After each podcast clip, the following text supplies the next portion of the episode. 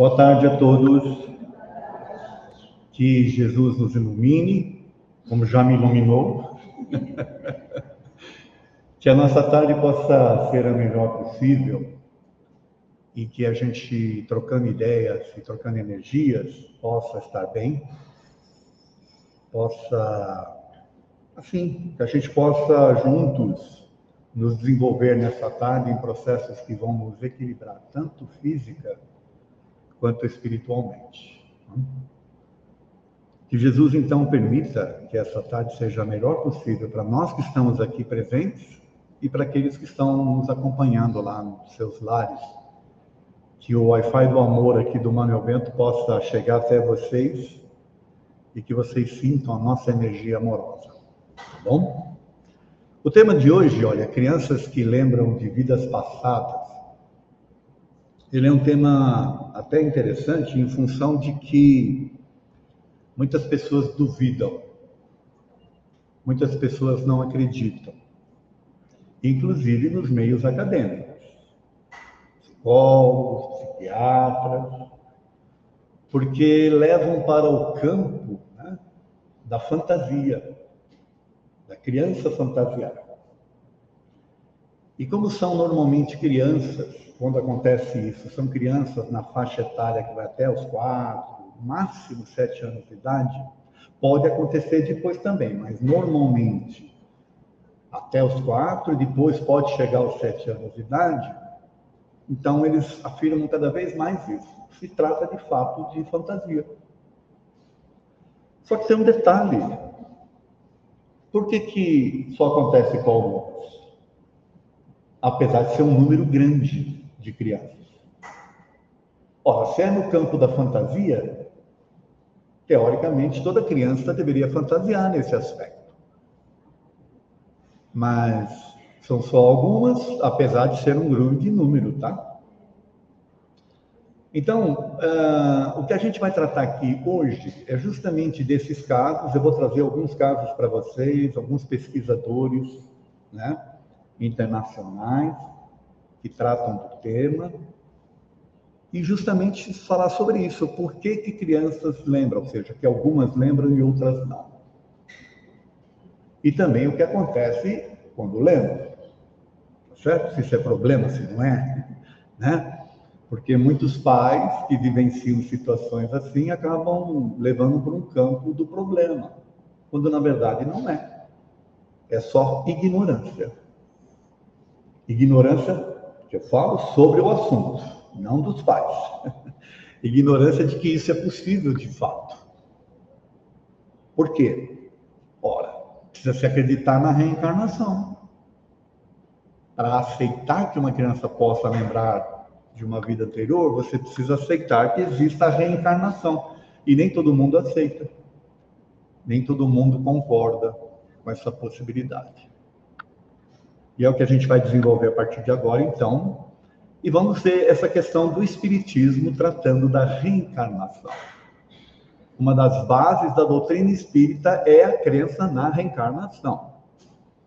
Não dá para você tirar a crença da reencarnação da doutrina e continuar sendo doutrina espírita, porque ela perde muitos dos seus conceitos básicos.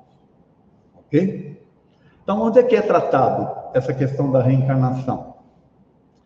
Ali na questão 166 do Livro dos Espíritos, onde eles dizem que para evoluir a alma que ainda não depurou-se na vida corpórea, necessita sofrer a prova de uma nova existência. Todos os seres humanos, ué, não está mudando ali? Perdão, gente. Eu estou falando aqui com vocês e a coisa não está mudando? Está parecendo é, amador fazendo palestra?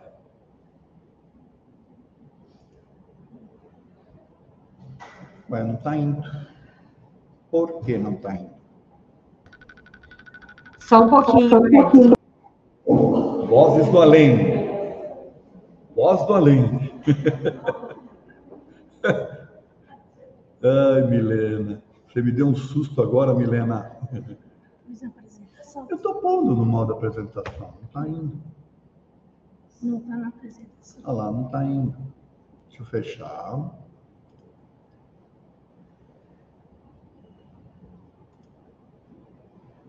Ah, Milena, você vai ter que vir aqui. Voz do além, vem aqui. Que agora eu saí do. Espera só um pouquinho. Milena, você falando aí não vai ajudar não, porque ninguém entende nada. Tá, já estou subindo, por favor. Por favor. Gente, perdão aí pela falha técnica. Será que basta isso? Vamos ver. Agora está indo. Mas acho que não está Ô, oh, voz do além, não precisa vir não. Acho que não está transmitindo. Está transmitindo? Quando eu mudo? Já está vindo. Não aqui, mas ela, eu quero saber na internet. é, meu pai do céu.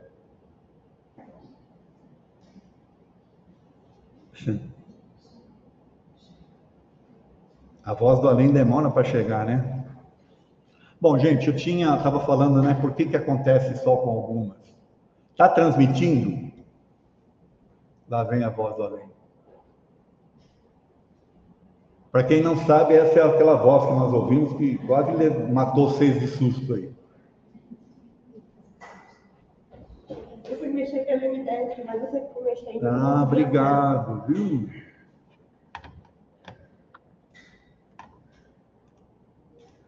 Você transmitiu tudo isso, né, Sara? Essa vergonha que nós passamos aqui.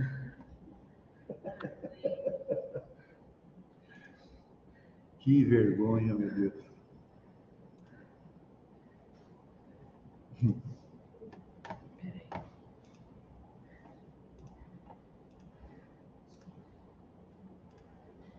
Olha, se fosse tão simples, hein?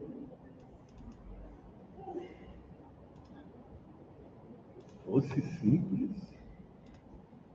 Não, simples é.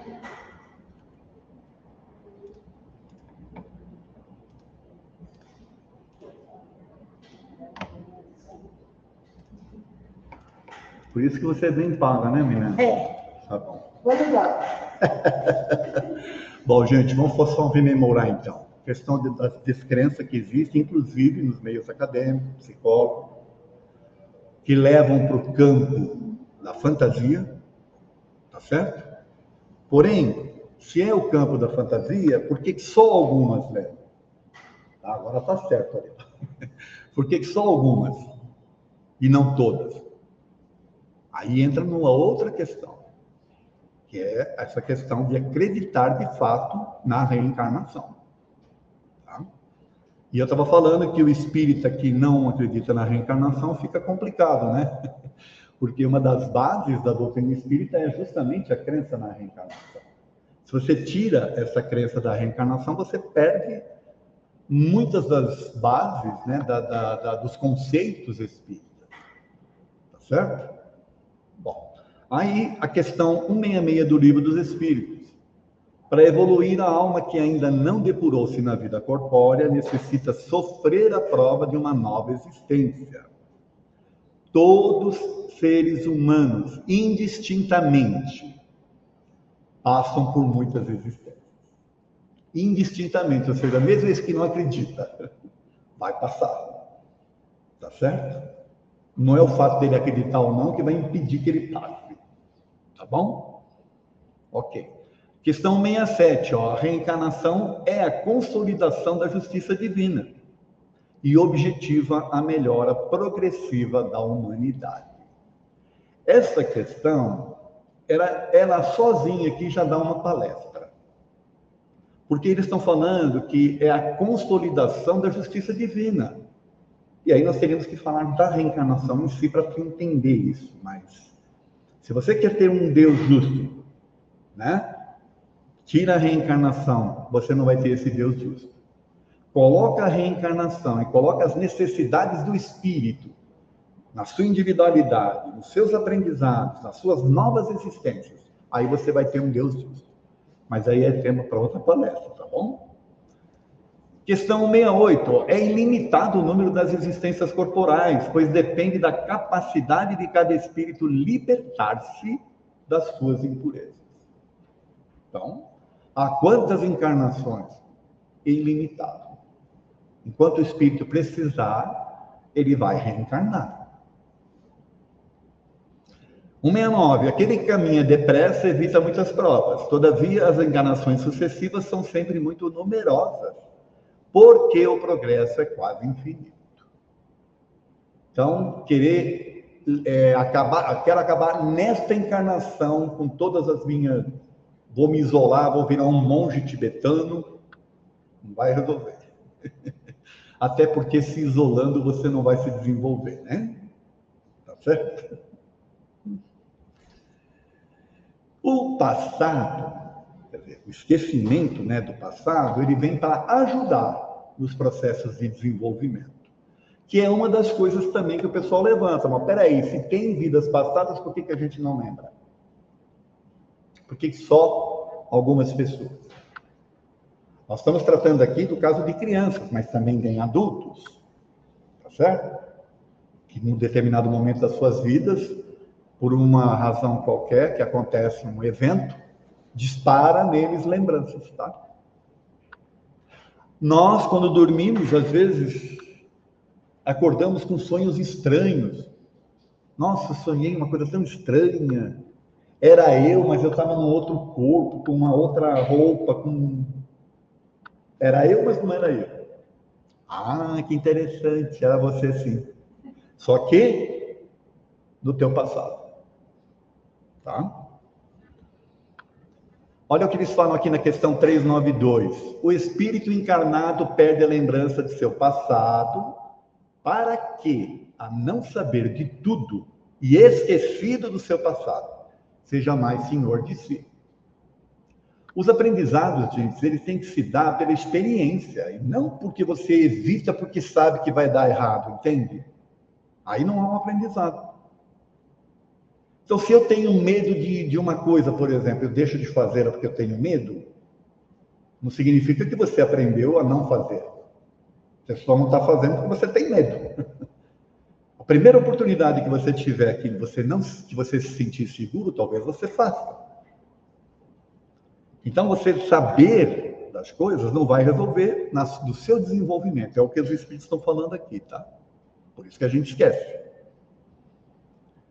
Em cada nova existência física, o espírito dispõe de mais inteligência e melhor pode distinguir o bem do mal. Onde estaria o seu mérito nos acertos se lembrasse de todo o passado? É o que eu falei agora, tá certo? Se eu sei o que eu tenho que fazer, né? Mas eu não aprendi aquilo, mas eu sei que se eu fizer vai dar errado, né? Ou não vai ser bom, eu deixo de fazer, mas significa que eu aprendi? Eu só estou deixando de fazer porque eu já sei. Talvez eu precise passar por essa experiência, então é melhor que você não saiba, entende? Aí você se desenvolve de fato. É interessante esse conceito. Agora nós vamos falar dessa questão do espírito e o reencarne, porque é o que provoca, em muitos casos, a lembrança nas crianças. Tá bom?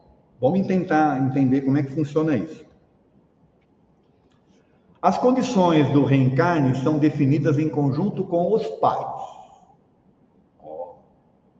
Sabe, durante o sono, os pais se desprendem, se encontram, são apresentados por um espírito lá, ó, vai reencarnar, parará, parará, combinam tudo.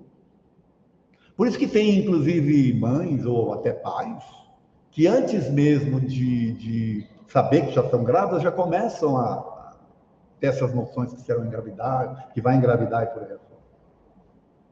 Então não é uma coisa assim é, aleatória, não, é tudo programado, porque o objetivo é o desenvolvimento. Tá bom? Normalmente é ligada ao útero antes mesmo do ato sexual. Olha que interessante. Normalmente, não quer dizer que sempre é. Mas basicamente é assim. Porque o espírito precisa se ambientar. A sua energia é a energia da mãe e do lar. Tá? Então ele é ligado ali. No processo, o espírito pode perder parcialmente a consciência. Então ele vem por um processo onde ele perde a consciência, ele é ligado no útero, energeticamente falando, né? E ali, conforme o feto vai se desenvolvendo, ele vai cada vez mais perdendo essa consciência. Cada vez mais. Até a hora que nasce, e aí já não lembra de mais nada. Tá? Só que cada caso é um caso, tá certo? Estamos falando aqui em termos gerais. Apesar de meio inconsciente, percebe o que ocorre à sua volta.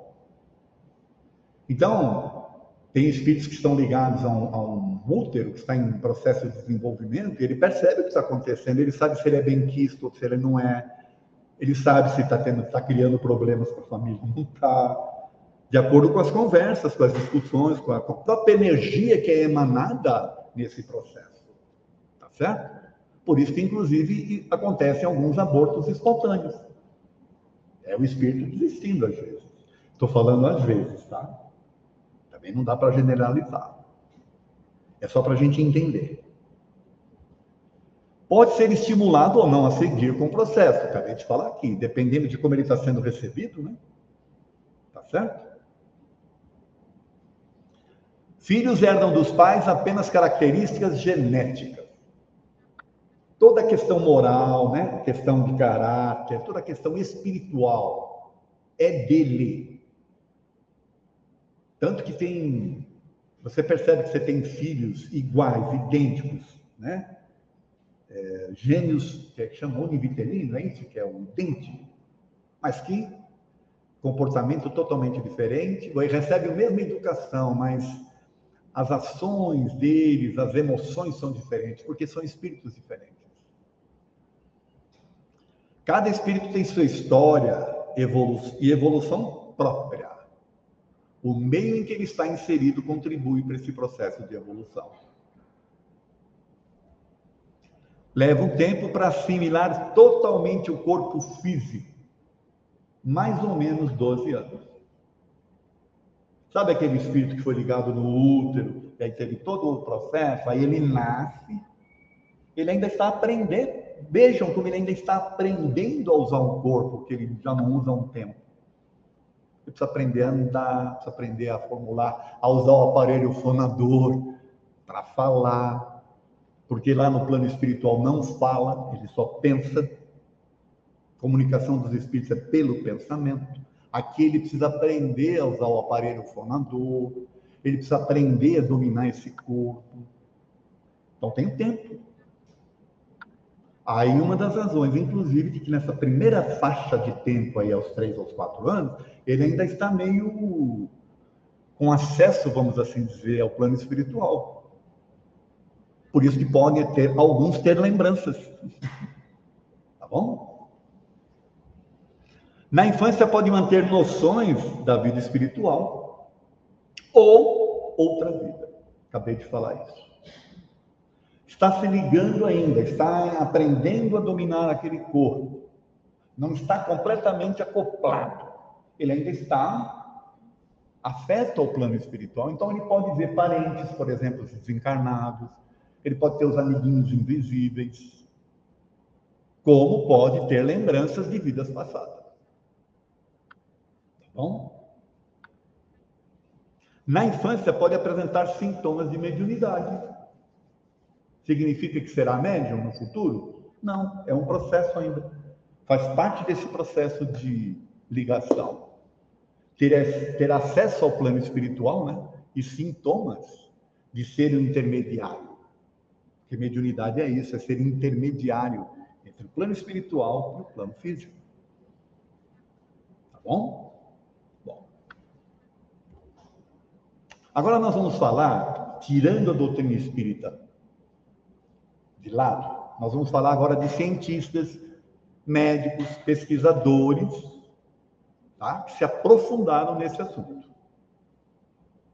Tá bom? Para dar base para a nossa palestra. O primeiro deles aqui é o Dr. Ian Stevenson, que é chefe da divisão de parapsicologia do Departamento de Psiquiatria da Universidade de Virgínia, nos Estados Unidos. O Dr. Ian Stevenson já morreu, tá, gente? Ele já desencarnou.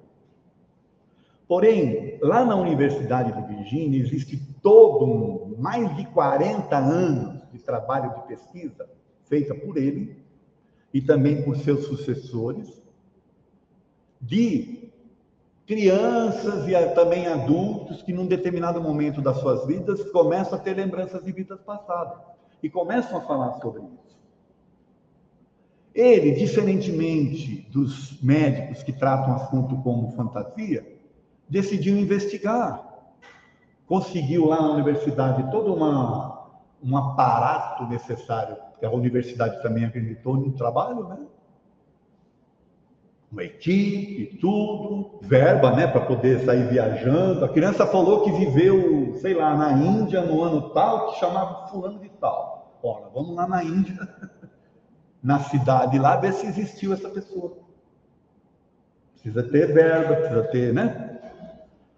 Só para resumir para vocês, ele pesquisou mais de 3 mil casos, viajou o mundo inteiro durante mais de 40 anos.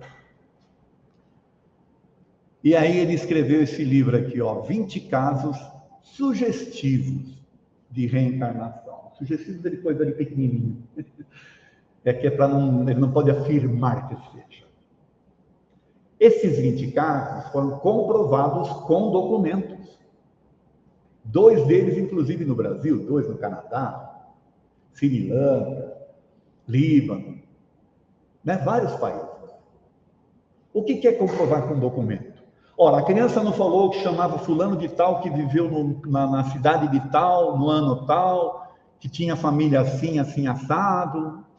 Ora, então ele vai até lá, procura nos jornais antigos, vai nos cartórios, vai no endereço, certo?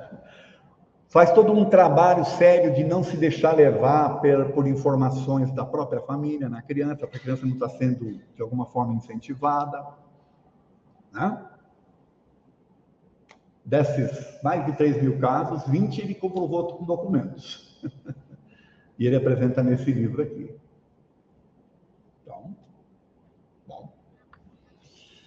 Aí tem o Dr. Jim B. Tucker, que também é professor de psiquiatria e ciências neurocorportamentais da Universidade de Virgínia, ou seja, ele é o ele está dando sequência ao trabalho do Dr. Ian Stevens, o Jim Tucker.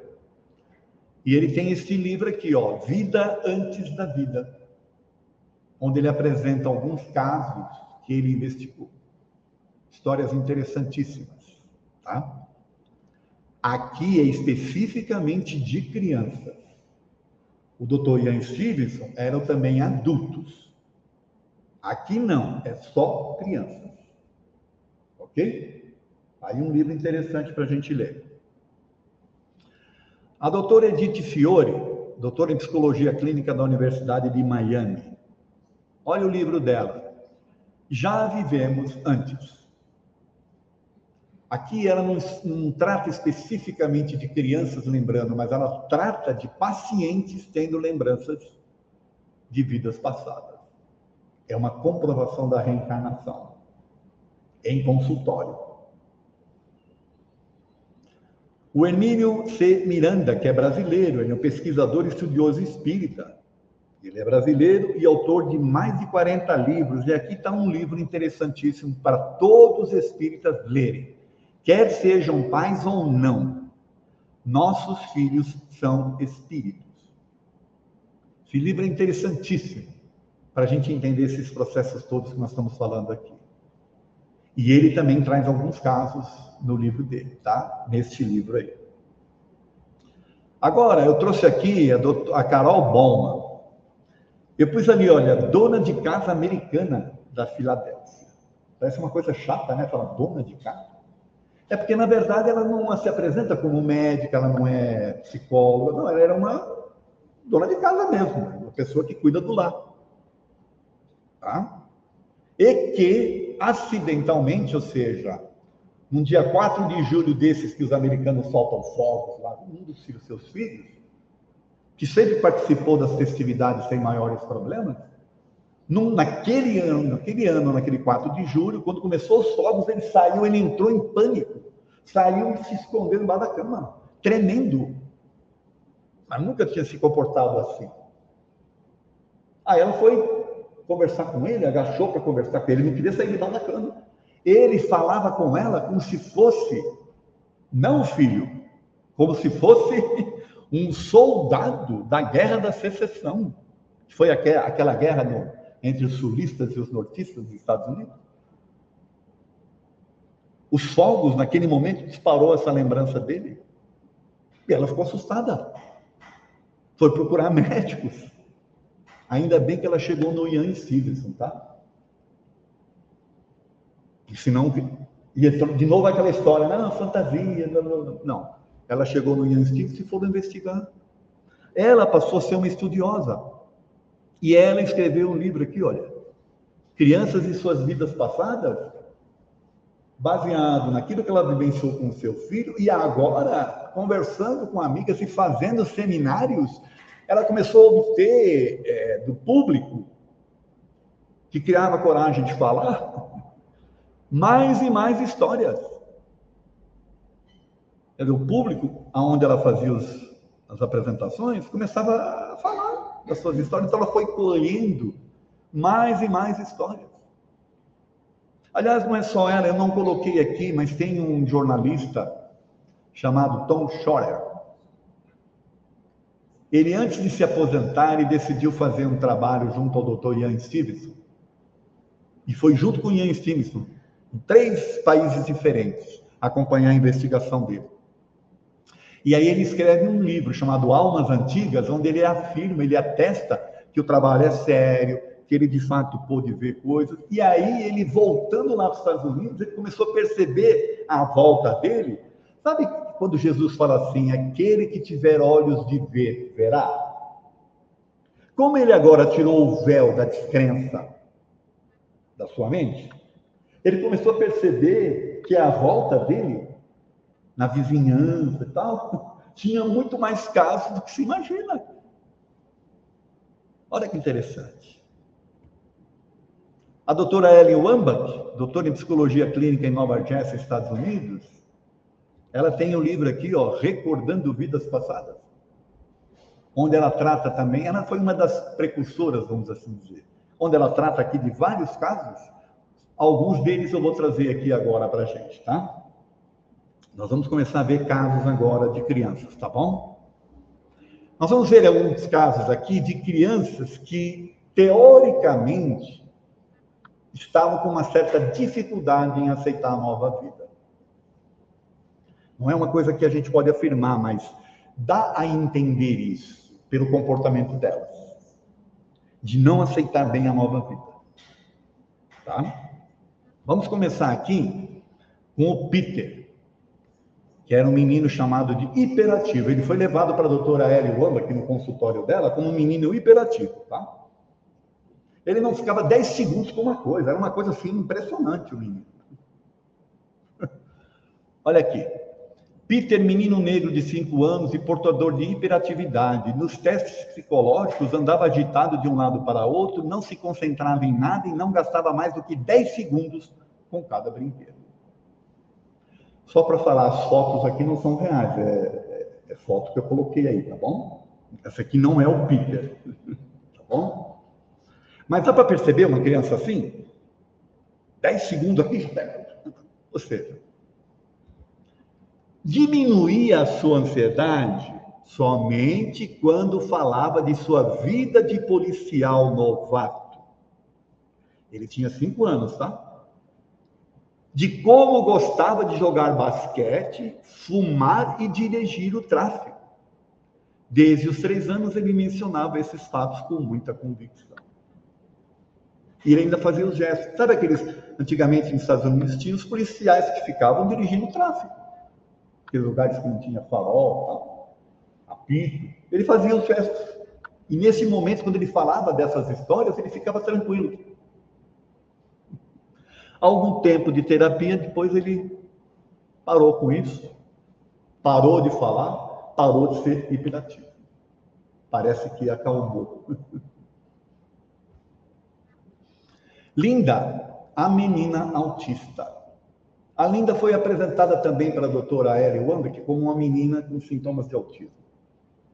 Ela não se relacionava com outras crianças, ela não falava, ela não aceitava que a tocassem, a não ser os pais. Era assim que ela foi apresentada. Vamos ver.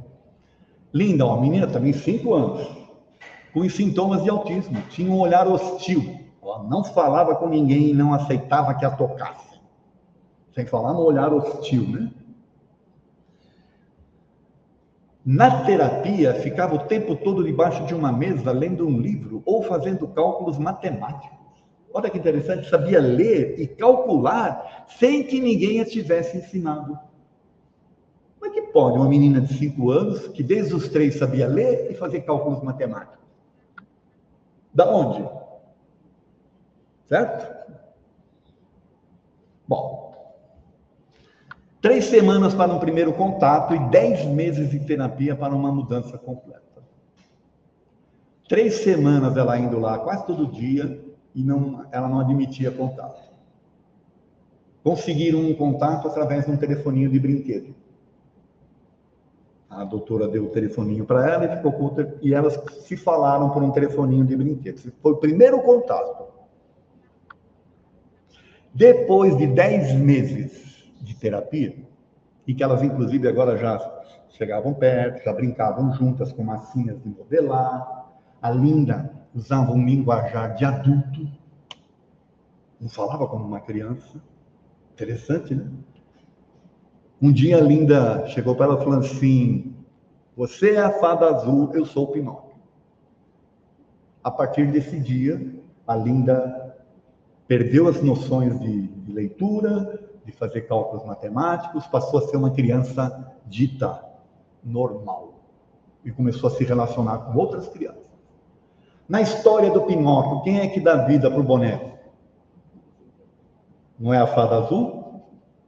Olha que coisa interessante. Que a criança falou para ela: Você é a fada azul, eu sou o Pinóquio. A partir desse dia, ela aceitou, teoricamente, a ser a menina linda. E perdeu toda essa característica que ela tinha. A doutora, ela confessa que na época, ela, como ela era novinha, ela não tinha ideia depois, mais para frente, fazendo as regressões e conhecendo a possibilidade da reencarnação, é que ela foi entender esses dois casos, tanto do Peter quanto da Linda. Interessante, né? Sibelius, o músico reencarnado. Isso aqui é interessantíssimo, porque aqui no Brasil, tá? Sibelius Donato Tenório nasceu prematuro, de um quilo e meio e seis meses de gestação. Aos três anos e oito meses, ainda não falava e nem andava, apenas, apenas arrastava-se de costas, preocupando a família. Quer dizer, não era nem gatinha, era se arrastando de costas, com três anos e oito meses. Não falava. Não... Olha que situação. Imagina os desesperos dos pais levando tudo quanto é médico. Os médicos examinavam e não tinha nada. Olha ele aí. Numa madrugada, a mãe ouviu linda melodia que vinha da sala. A família foi surpreendida com Sibelius tocando o piano da casa. Andou, falou e tocou tudo ao mesmo tempo, numa mesma.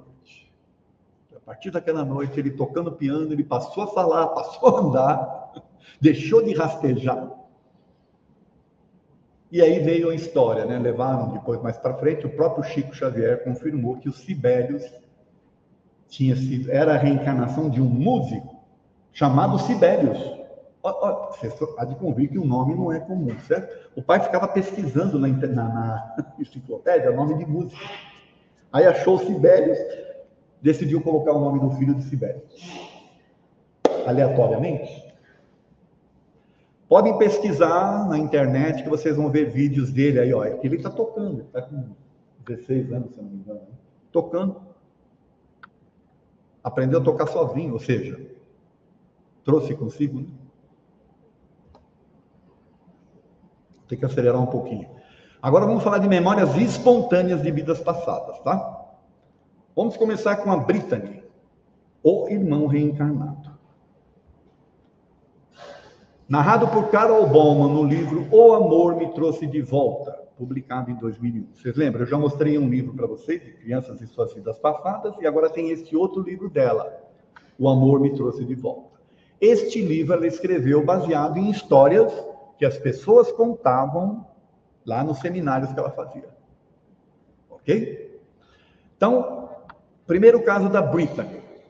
Na época em que ocorreu, Brittany tinha apenas três anos. O, casal, o caso foi narrado por sua avó durante um seminário sobre crianças e suas vidas passadas. Deixa eu voltar aqui. Qual é o que, que a avó falou?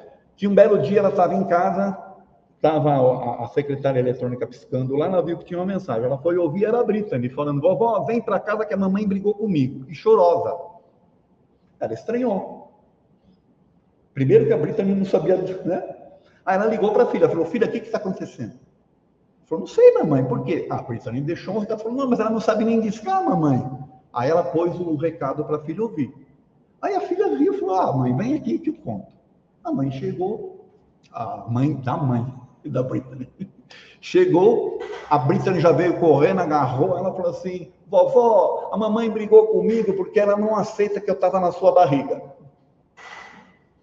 Opa, peraí, que história é essa? Aí a filha fala para a mãe, mas eu já cansei de falar para ela, mãe, que na verdade ela nasceu na minha barriga e não na sua. Fala, não, eu estava na barriga da avó quando estava com você. Eu não quis nascer menino. Bom, aí as duas precisavam chorar, né? Aí vem a lembrança, a avó estava grávida de gírios. Era um menino uma menina? Abortou o menino e seguiu com a menina, que hoje é a mãe. Da, a Brittany era o menino. Olha que interessante. Então, a opção do sexo é um tema muito sério para o espírito inseguro, despreparado ou mesmo desesperado, gerando distúrbio. Porque ela desistiu de, si, de vir porque ela não queria ser menino. Olha, Mamãe, aquele era eu. Isso aqui também é lindo demais. Outro caso do livro Amor Me Trouxe de Volta, publicado em 2001. Na época em que ocorreu, Joel tinha apenas três anos de idade. O caso foi narrado por sua mãe durante esse seminário também, tá? Deixa eu ver o que mais eu pus aqui. É assim, a mãe vinha, pegou o Joel no carro, no, no, na escola, colocou ele no banquinho de traseiro e estava vindo, dirigindo e ouvindo um debate no, no rádio sobre aborto. Né? Ouvindo aquele debate, acalorado ali, blá, blá, blá, daqui um pouco o Joel fala lá de trás, aborto é errado, né mamãe? Aí ela leva um choque, ela para o carro, vira para trás e começa a falar com o filho. Ah, filho, mas é que na época eu não estava preparada, eu não sei o quê, não, não, não, como se justificando para o menino. Aí ele fala assim para ela: Não fique triste, mamãe, aquele era eu. Eu, né, aceitei e agora eu vi novamente. Aí, Palavras ditas com inocência que trouxe uma paz que a mãe do menino desconhecia desde os seus 16 anos de idade. Ela tinha 16 anos de idade quando ela decidiu abortar o menino, que ela não achava que ela não ia ter capacidade para seguir. O menino volta mais lá na frente e ainda fala para ela: Não fique triste, aquele era eu. E estou aqui agora. Bom, esses casos aqui, gente, faz a gente pensar um monte de coisa, tá? Um monte de conceitos que tem aí que a gente tem que começar ó, a, a abrir as nossas mentes, tá bom? O avô ex-policial reencarnado. Mais um caso lá do livro O Amor Me Trouxe de Volta. Aos dois anos de idade, Dylan assustou sua mãe, Anne, com um estranho comportamento. Eu fumo, dizia ele, e trazia e fazia o gesto característico de levar o cigarro aos lábios.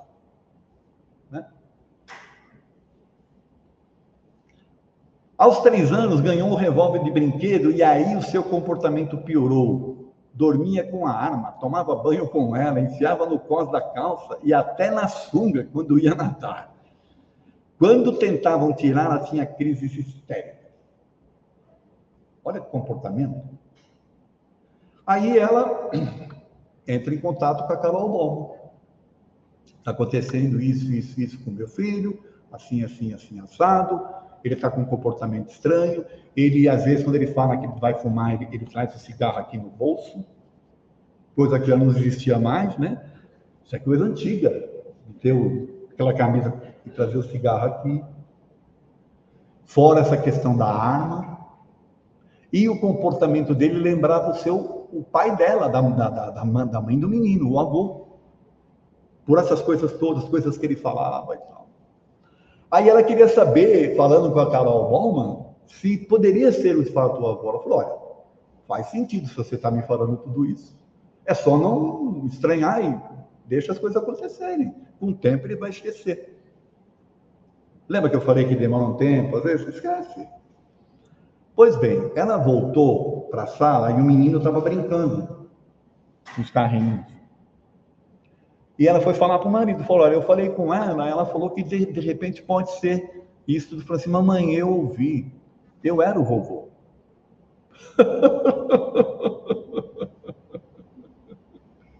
Não estranhe. Ele ouviu ela conversando. Bom. A guerrilheira Maqui reencarnada. Isso aqui é interessantíssimo. Isso aqui é narrado pelo Hermínio Miranda no livro Nossos Filhos São Espíritos. Menina de dois anos, era da família dele, tá? Esse caso aqui.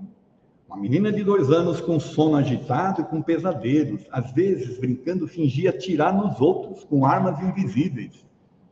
Como se estivesse envolvida em alguma atividade bélica Coisa não comum para uma menina.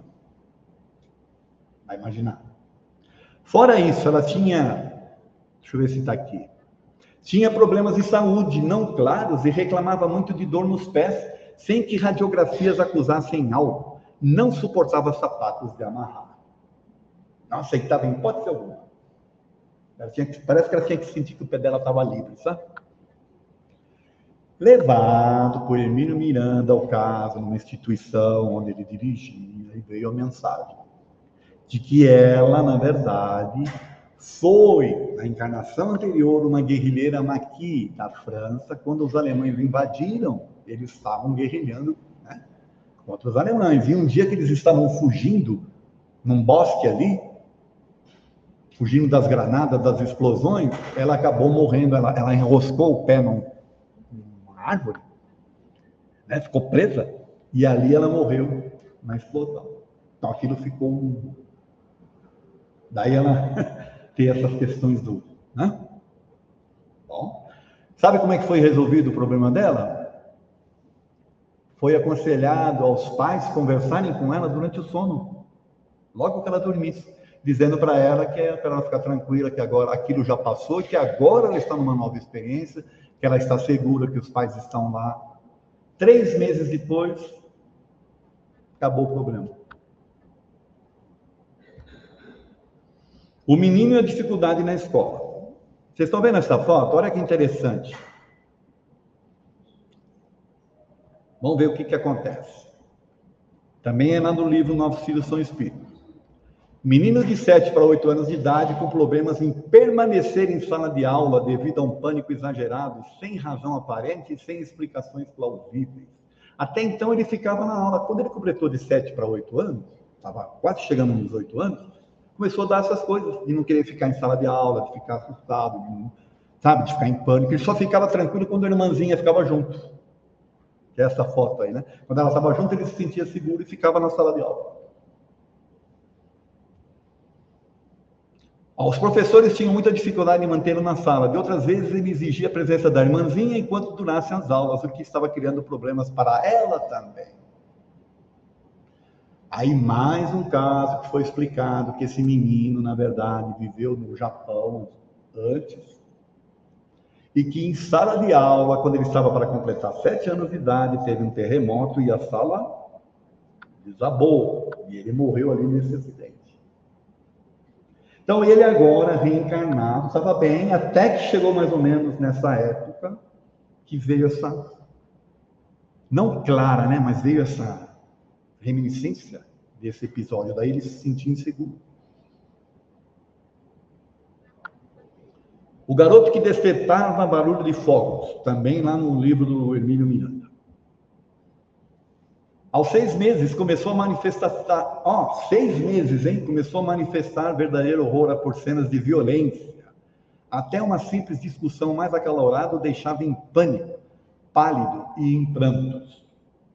Dá para imaginar uma criança com seis meses passando por isso?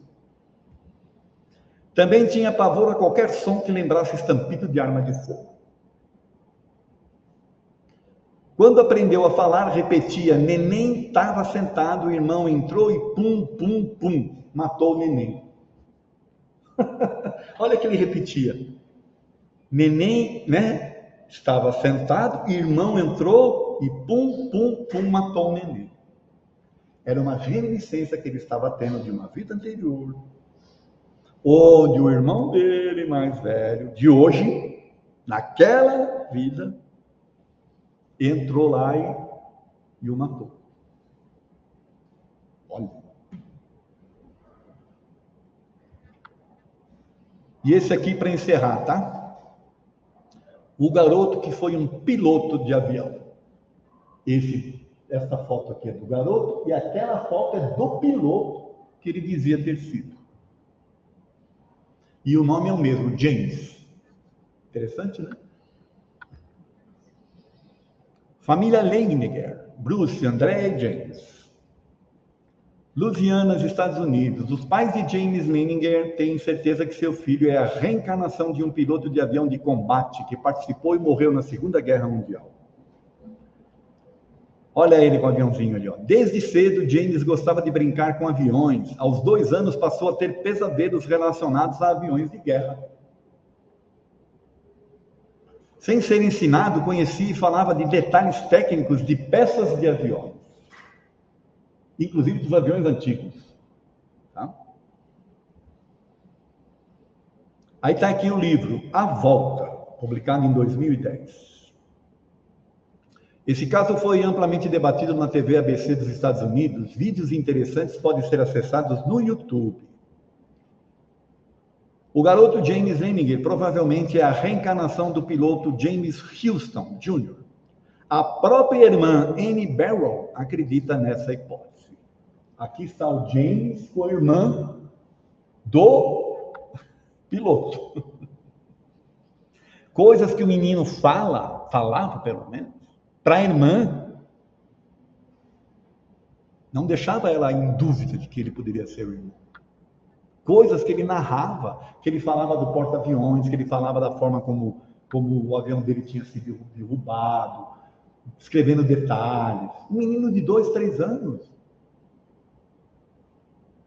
Foi publicado o livro e vários vídeos, né?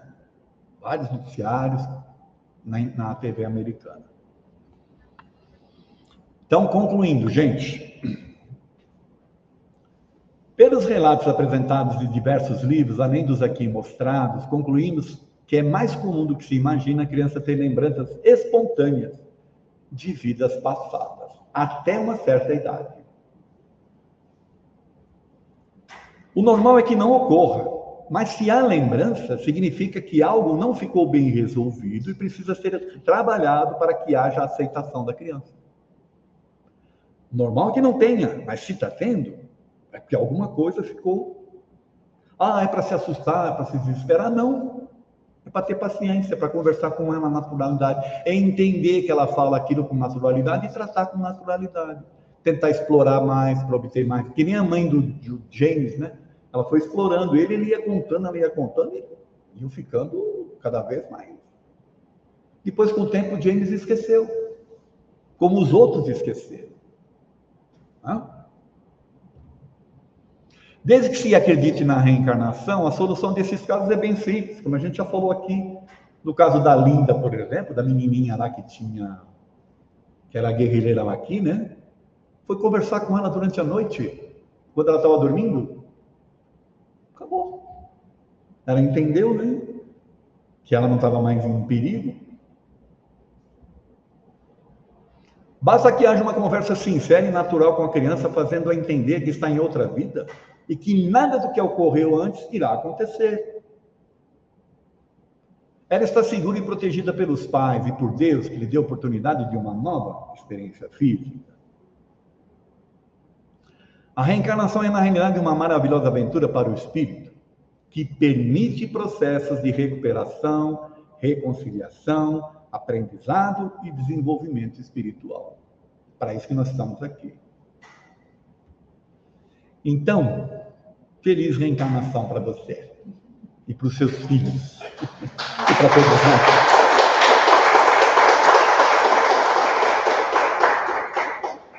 Um, Milena, você falou que eu ia ver se tinha questões, eu não estou vendo. Eu quero saber se alguém tem alguma questão aqui. Pois não.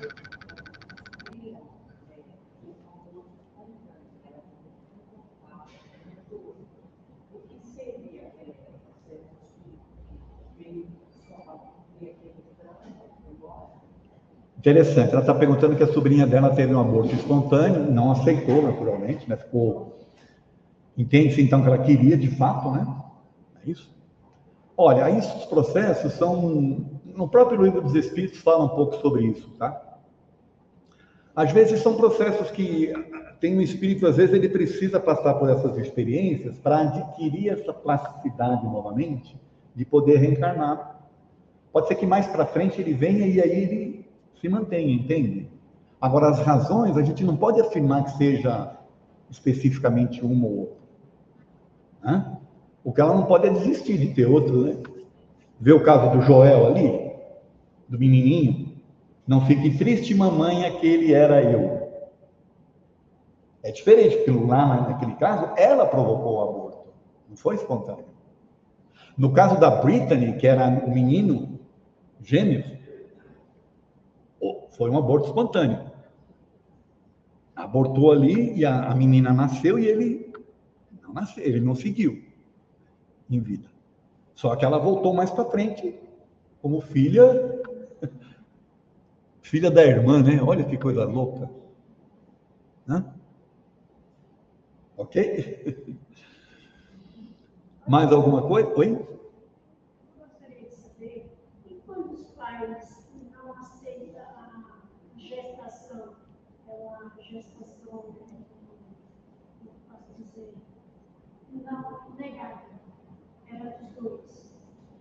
Difícil, né? Mas ela segue. Teu caso? Você? Filha? No caso, meus pais não. Mas você está aqui, né? Graças a Deus. Como é que você se sente em relação a eles? Aos pais? Olha, eu completamente. Eu só dou graça que eles não me. Muito bem. Muito bem, isso é maravilhoso. Eu também era um que não era para ter nascido, sabiam? Sabiam disso? Estou falando aqui para vocês, em primeira mão. eu não era para ter nascido. Mas a minha mãe insistiu, aí estou eu aqui para contar a história para vocês. Né? Então, é assim. É um processo. Esse, tem muita gente que acha que o espírito vai ficar perseguindo os pais. Gente, cada história é uma história os espíritos entendem o que está acontecendo, não é tão simples assim. Apesar de haver o planejamento, a coisa não é tão simples, a vida não é fácil. Então, querer julgar os pais é a pior coisa que a gente pode fazer, porque cada caso é um caso. No teu caso aí, você está muito bem, porque você entende, né? você aceitou, tanto que você está aqui bem pra caramba, né? Para falar isso pra gente, tá certo? Que, aliás, eu agradeço muito. E tem mais dois filhos, certo? Maravilhoso. Então, essa questão de julgar as pessoas. Por isso que eu falei aqui que essas histórias que eu trouxe para vocês, principalmente aquelas que estão no livro, O Amor Me Trouxe de Volta, porque eu esqueci de falar, esses aí são casos de reencarnação de espíritos na mesma família, tá? Que ela colheu e, e, e colocou nesse livro. Então é um livro que vale a pena. Agora nós estamos vendo a história dela, como é seu nome? Da Josefa que diz que os pais não a queriam Por ela ser mulher. Olha como é que era o negócio, né? São as crenças que nós temos. Mas os pais seguiram adiante. Ela nasceu, tanto que ela está aqui, maravilhosa. Tem dois filhos, inclusive. E perdoou os pais, certo? Porque não vale a pena ficar, né? Então é isso. As histórias são de cada um, né? A gente não pode, em hipótese alguma, pegar a história de um e querer fazer que seja a história de todos. Nunca Poderiam ter, lógico. O que não quer dizer que você não, não nasceria de novo, né? Poderia nascer numa outra situação, certo, José? Mas você está aí, inclusive, para dar esse testemunho para nós aqui, que eu achei maravilhoso. E eu agradeço muito. Tá bom? Mais alguma coisa? Sem perguntas. Então nós vamos encerrar, tá bom? Eu agradeço muito a atenção de todos vocês. Espero que essas histórias que eu tenha trazido aqui possam enriquecer as nossas mentes. Tem aí, né, uma série de indicações de livros para vocês verem, tá bom? Tem muito material para a gente estudar que complementa, inclusive, a própria doutrina espírita. Então, que Jesus nos abençoe, que Jesus permita que nós tenhamos né, um resto de tarde, um começo de noite aí muito maravilhoso, muito bom. Que a sua energia amorosa possa nos envolver para que a gente possa retornar para os nossos lares, estender essa energia aos nossos familiares e que o nosso regresso seja em paz e harmonia, tá bom? Que assim seja. Tudo de bom para vocês.